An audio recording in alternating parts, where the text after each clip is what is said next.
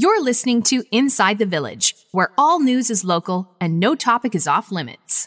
So help me, Bob, it's Bully in the Alley. Hey, hey, Bully in the Alley. So help me, Bob. Welcome to Inside the Village. I'm Scott Sexsmith with Michael Friscolanti, editor-in-chief here at Village Media. Inside the Village brought to you by our good friends at True North Mortgage. True North Mortgage, where you'll get great advice, save a pile of cash, lots of other things too. Uh, find them online at true north mortgage dot c a. Well, how is the election hangover? It's two, we're taping on Tuesday, October the twenty-fifth, the day after the election. Show will drop Wednesday, but uh, how you feeling? It was a tired, long, man. It was a long night, brother. A lot, a lot, a long night. I actually shaved before election night, and it already grew back. It That's was that long. Shadow. It was that long of an evening. No, it was great. You know, it's what you know. If you're a journalist, elections are are, are like big events, right? They're yeah, like the Super Bowl, absolutely. Whether it's the federal, provincial, or municipal, and especially as a as you know a top notch local journalism, local news organization, the municipal elections is our most important, one of our most important days of the year. But most important days on our calendar. It's every four years, right? So, I just I couldn't be more proud of our team. You know, I, I I'm. I'm in the weeds, I suppose, but not in the weeds like they are, and I'm kind of watching from afar. Nobody needed me at all. Nobody asked me one question. Nobody asked me for any help. But that's good, right? And I think it's, it's yeah. great. It's great because they just – it was like a well-oiled machine. And and just – you know, a lot of stuff happened, a lot of numbers coming in in all our communities, um, lots of upsets, lots of surprises, and it was just – it was wild. We did a fantastic job. Any, uh, any big surprises maybe as a result of some of uh, the work that we've done across our footprint? Yeah, no, I guess you can never tell for sure if, if our reporting sways enough people or, or if it makes people think. I think I'll say, A – we did a fantastic job of previewing the big issues in our communities Absolutely. and the candidates in our communities, right? So, and you saw it in the last week. I think a lot of readers came to our sites. As, you know, they're not thinking about it in July. But right. now that it's the end of October, they're thinking about it. So they come to our sites and they're reading that content and they're saying, okay, I, I feel like an owner. And I actually have seen emails coming in from readers saying, thank you for having that. It was a, it was a resource for me that I needed. But then at the same time, you also have some of those controversial stories that we reported on leading up to the election. Um, for example, uh, in Thorold, Jim Handley, of course, we had the story about right, Jim. Yes. Uh, you know, pretty controversial guy already, right? Yep. He's been, uh, you know, censured by the by the city council in the past, and and there was a, he's being sued now by an elderly couple that he ran over with his truck, and uh, he actually finished eighth of eight city councilors, and he won his seat by three votes. Wow. So the person behind him had three votes less. So we're waiting to hear if there's going to be a recount. We're not sure, but, uh, but you know, it was pretty close, and he got like eight hundred votes fewer than he, less than he got the, the last election. There's Very that. Interesting. We also saw in Cambridge, the other one that caught my eye was Jan Liggetts, now the new mayor of Cambridge, unseating the incumbent uh, Kathryn McGarry, who, of course, was the subject of some reporting on Cambridge Today about the fact that she didn't live in Cambridge, which is okay as long as you lease a business business space in Cambridge. Right. And there's a lot of controversy about whether she actually leased this space or not. Do, did that play a role in the election? Who knows? But in the end, she lost. She's no longer the mayor. Wow. Interesting. Uh, terrific job uh, by you and, and everybody involved. But not me, not the, me. Uh, but but well, yes, by, by Village for sure. Take credit when it's being given to you. I'll take it for the team. Uh, a fascinating uh, story for me, uh, just, just thinking a little bigger picture, is now four major cities in the uh, province of Ontario being uh, run by uh, former Queen's Park party leaders. Yes, that's true, yeah. John Tory mm-hmm. in uh, Toronto. Mm, third term, yeah. Uh, Andrea Horwath, friend of the show. Yes, In yeah. your hometown. In hometown, yeah. She won of, the hammer, of, yeah. Of, won yeah. the hammer. Yeah. Uh, Stephen Del Duca in uh, in Vaughan, and of course, uh, Patrick Brown, uh, former leader of the Conservative Party yeah. in uh, Brampton. Yeah, maybe we need to do a show on this, right? It fascinates me that, like, politics is like, it's like a career, right? It's like, well, you know, I didn't get this job. Like, you know, Del Duca's didn't, you know, he's yeah. left, got booted. Andrea Horwath out of the N D P leadership. So I was like, well, so where's my next political, you know, Absolutely. I mean, it's just like, you know, is there nothing else they can do? I don't know. They're they're just wired that way to do that, right? You see the politicians who started city council try to move their way up, and then you kind of see the ones moving yeah. their way back down. Fascinating. Almost goes full circle. Yeah. Uh, interesting uh, story out of uh, Puslinch uh, regarding a swastika trail. Yeah, there's another – how many times do I say this on the show? It's another great example of local journalism, right? But we had a, a reporter there for Guelph Today talking about how there's a trail in Puslinch called Swastika Trail, and it's pretty controversial, obviously. People wanted the name changed. But what's fascinating was there the swastika has a pretty important meaning in the Indian culture and with specifically with Diwali uh, celebrations coming up. So there right. was some debate at the local city council there about how to do this. whether to rename this trail. And it was, it was I thought it'd be a no-brainer, but in fact it wasn't. And our reporting talked about why why it wasn't and why some members of certain communities wanted to keep the name. In the end, the city councillor voted four to one to uh, change the name to Holly Trail, which, you know, for you and I probably would think that's the right decision, but some people were disappointed. So interesting when you hear when you see a headline like Swastika Trail, it's like, well, there's actually a story yeah. there, and there's a lot little more context. So we did a great job of providing that. Interesting stuff. Uh, I noticed a bit of a, a, a skip in your step uh, this week around the office. I know that you guys have been doing some great stuff, and and and you're really proud of the team and and some some terrific stories uh, in the past week. Yeah, you know what I noticed too, that we do a great job of all those things we just talked about, about, you know, shining a spotlight on things that need to be reported, you know, talking about some uncomfortable issues, holding power to account, which is what local journalists do. But we also had just some great feel-good stories, telling stories about the wonderful people in our community, right? I think of, like, in Midland, there was a, there was a high school student who won offs, I believe, and she, she's yeah. blind. Yeah. And so she's trained with a, with, with a supporter who runs behind her.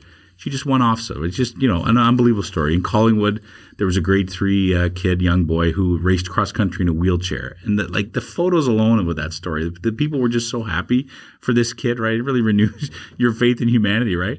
And then Aurelia had a couple whoppers, um, both written by Tyler Evans, our friend of the show. Uh, there was a candy store there that uh, has been open for a long, long time. And it's uh, the owners are retiring. Before they before the new owners took over, they decided to sell all their stock at a discounted price and yeah. donate it to charity, to a local awesome. food bank, which is amazing. And then there are a couple there married for seventy years. Crazy. seventy years. Could you imagine? We've done this show for like a few months. Could you could you imagine being married? I couldn't imagine doing this with you for seventy years. Ain't going to happen. Yeah. Just really good stuff, you know, and it just shows that wide range of what great local journalism is. Absolutely. The first word to Frisco. Uh, food prices uh, back in the news. Um Rising at a rapid rate. Uh, we're going to be joined by uh, Mike von Massow, who is a food economist. I've never heard of a food economist. He's uh, just that, though, out of the uh, University of Guelph. It's going to be an interesting discussion. And we'll do that next when Inside the Village, brought to you by True North Mortgage, returns after this. From newsmakers to celebrities to other prominent guests, you'll find them all on Village Media's new interview series, Up Close and Personal. Join host Scott Sexsmith as he goes one-on-one with well-known Canadians to hear their story. Up Close and Personal. Look for it on your favorite Village Media website across Ontario.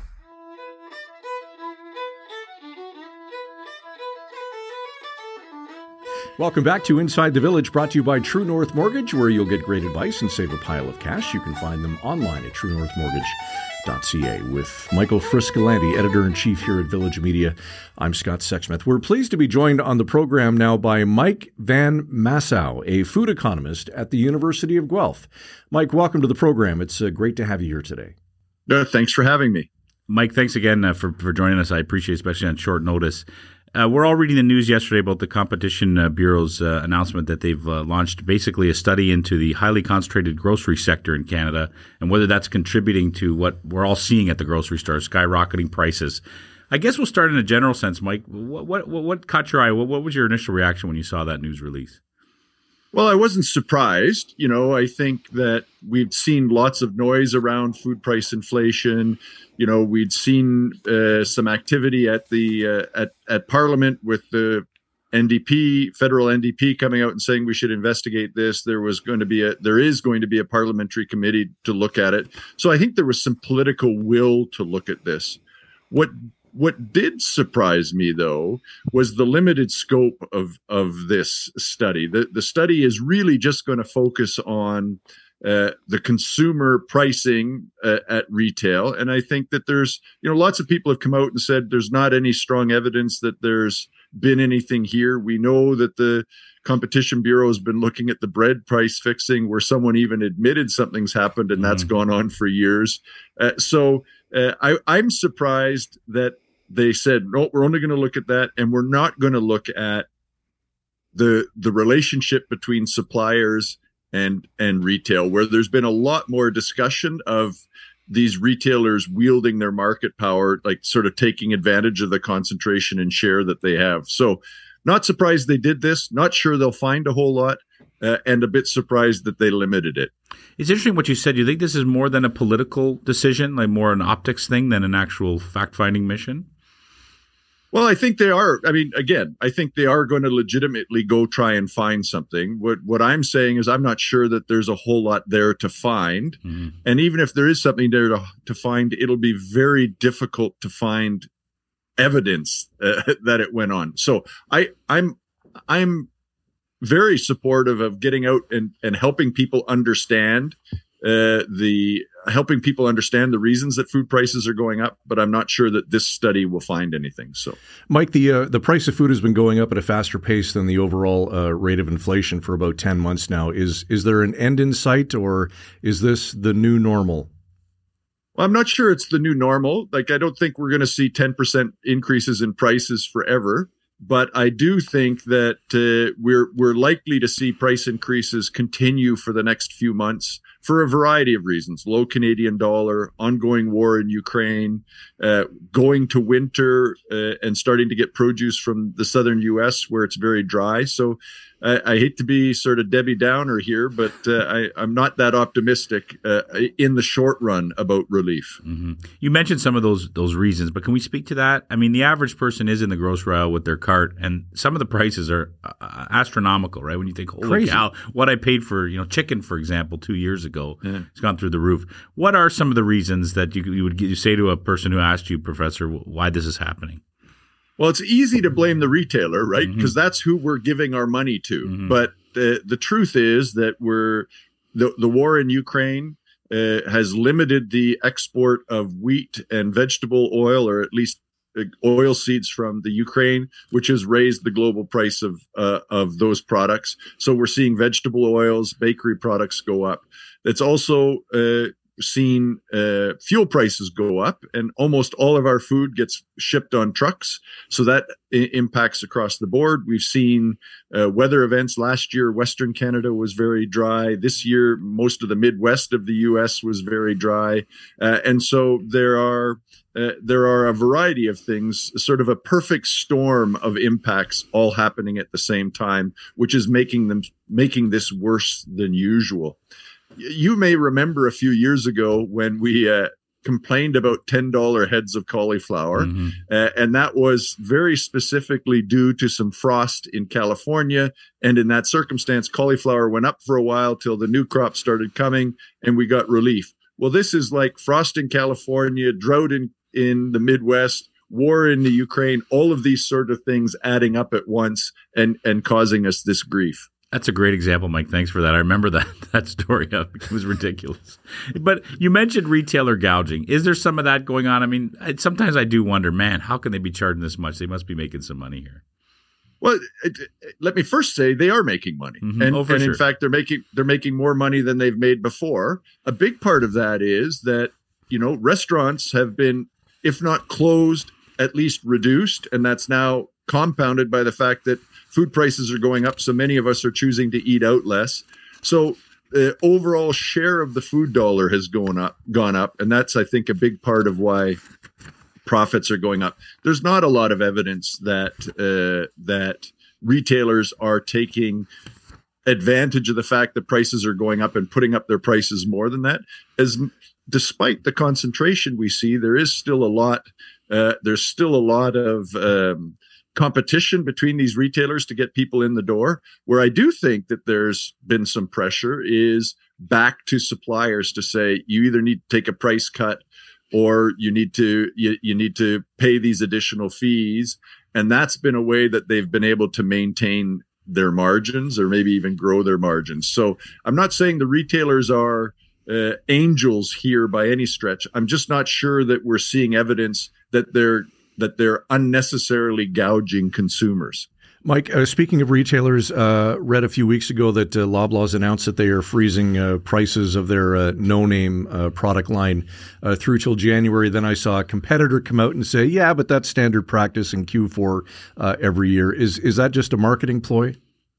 Well, first, I'm not going to look a gift horse in the mouth. You know, if if uh, if they're if they're telling us they're going to freeze prices on something for, for a little bit, Uh, to me, it doesn't give us relief from the pressure we've had in the past, but it gives us a little bit of insurance or a buffer going forward.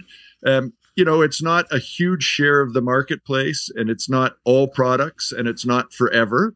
Uh, so I can understand the cynicism as to as to the timing and the fact that they did an advertising campaign, but but the truth is it it will help some people, particularly people who are already buying at the low end of the price range, which is where those no-name products sit.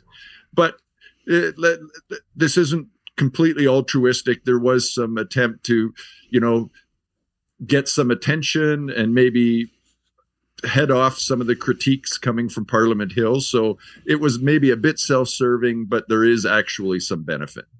The reality here, too, is these types of price increases that we've seen are, are impacting people who are struggling, right? More, more than anybody. They're impacting people who are already on the margins, who are already struggling to pay their grocery bills every month. You're a food economist, Mike. I don't know if it's a fair question, but what advice, what can direction can we give people who are in that bracket, who are struggling to, to already pay their grocery bills and now seeing the prices just go up and up?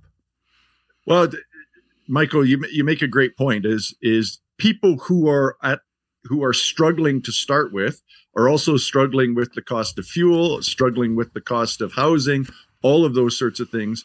They're making choices between paying the bills or buying food, and and for them, it's harder to adjust. You know, I, I'm lucky. I'm gainfully employed. I have a good. I have a good salary. I'm making adjustments in my purchasing behavior based on inflation. But some people at the margins have been have have been have have made all of the adjustments they can. Mm-hmm. And so, in those cases, if you're in those cases, in the end, it becomes a little bit making choices as to what bills to pay, and in some cases eating fewer calories. And I and I think that that's that, that's a tragedy. Mm-hmm. I appreciate that, Mike. You know, it kind of gives us food for thought, pardon the pun, but but when things like this happen, it also makes you wonder about the way we take food for granted, that we take our groceries for granted, that you walk into No Frills or, or Rome's or wherever you go shop, that it's going to be there, right? And I wonder if times like this sort of make us think if there's other ways for us to be dealing with food security, dealing with, with where we get our groceries. Is that a conversation we need to be having, Mike? Well, I think it is a conversation we need to be having. And, and I think as we look back over the past few years, both with price inflation and with the disruptions of COVID, what to me is a, a profound success is the, the, the food system bent, but it didn't break. We were never in a case where there was no food available. And to me, food security in Canada isn't about not having access to food. Food security in Canada is an income issue. And and I think we we need to be having that discussion, and we need to look, frankly, at the people who are the working poor, the people on disability, the people who are on Ontario Works and those sorts of things, and saying, are we providing enough to give them uh, a reasonable Uh, access, reasonable access to food? So yes, it's a discussion we should be having, a long-winded answer. It is a discussion we should be having, but frankly, I'm not sure it's about having enough food. It's about making sure that the people, the people who are vulnerable have enough money to buy the food that's available. I uh, just saw a picture on Twitter this morning from a grocery store in Southern Ontario that featured a head of iceberg lettuce for six dollars and seventy-nine cents. Wow. That so mind-blowing. That's, that's I mean, I remember when you could buy a head of iceberg in the in the twos, mm-hmm. you know, low threes. Yeah. Uh, yep. It's crazy. Uh, Professor, is there anything else that we haven't uh, touched on that you think that our uh, our viewers or listeners uh, would benefit from? No, you've asked a bunch of great questions, so uh, I appreciate uh, the opportunity to have a chat with you. Mike von Massow, food economist at the University of Guelph. Uh, terrific perspective and insight today. Thanks for doing this. Perfect. Thanks for having me.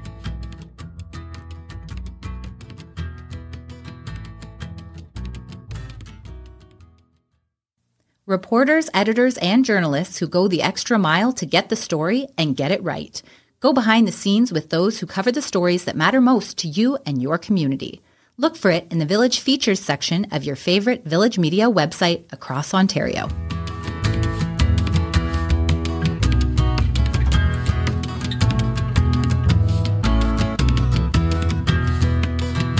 Back to wrap on Inside the Village with Michael Friscolanti, Editor-in-Chief. I'm Scott Sexsmith. The program brought to you by True North Mortgage, where you'll find great advice and save a pile of cash. You can uh, find them online at true north mortgage dot c a.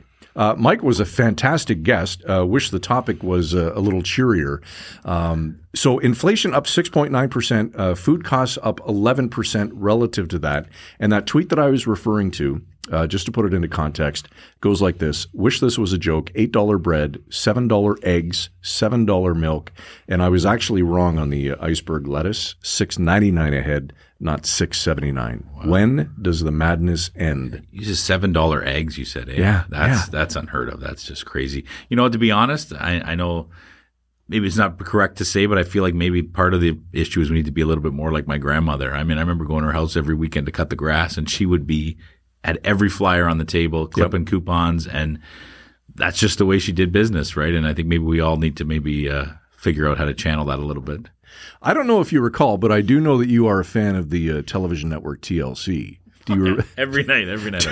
Do you remember the show Extreme Couponing? I do, yeah. yeah. I, I, I hope to goodness that it, it doesn't get to that, because I don't have the patience uh, for coupon clipping, and I'm I'm guessing you don't either. No, no. My grandmother, though, she was patient, man, and I think we need to channel that. I'm telling you. I'm with you, brother. Inside the Village, uh, we'll be back next week uh, with episode twenty-three. Thanks, pal. We'll see you in a week. Right on. inside the village dot c a is where you'll find all back episodes uh, of the program, wherever you get your favorite podcast, and, of course, across the Village Media Network. Inside the Village, brought to you by True North Mortgage. True North Mortgage, where you'll find great advice, save a pile of cash, and you can do all that and more at true north mortgage dot c a. For Michael Friscolanti, Editor-in-Chief at Village Media, I'm Scott Sexsmith. Talk to you in a week. You've been listening to Inside the Village. Frisco and Scott's Wardrobe, provided in part by Moores, Sault Ste. Marie.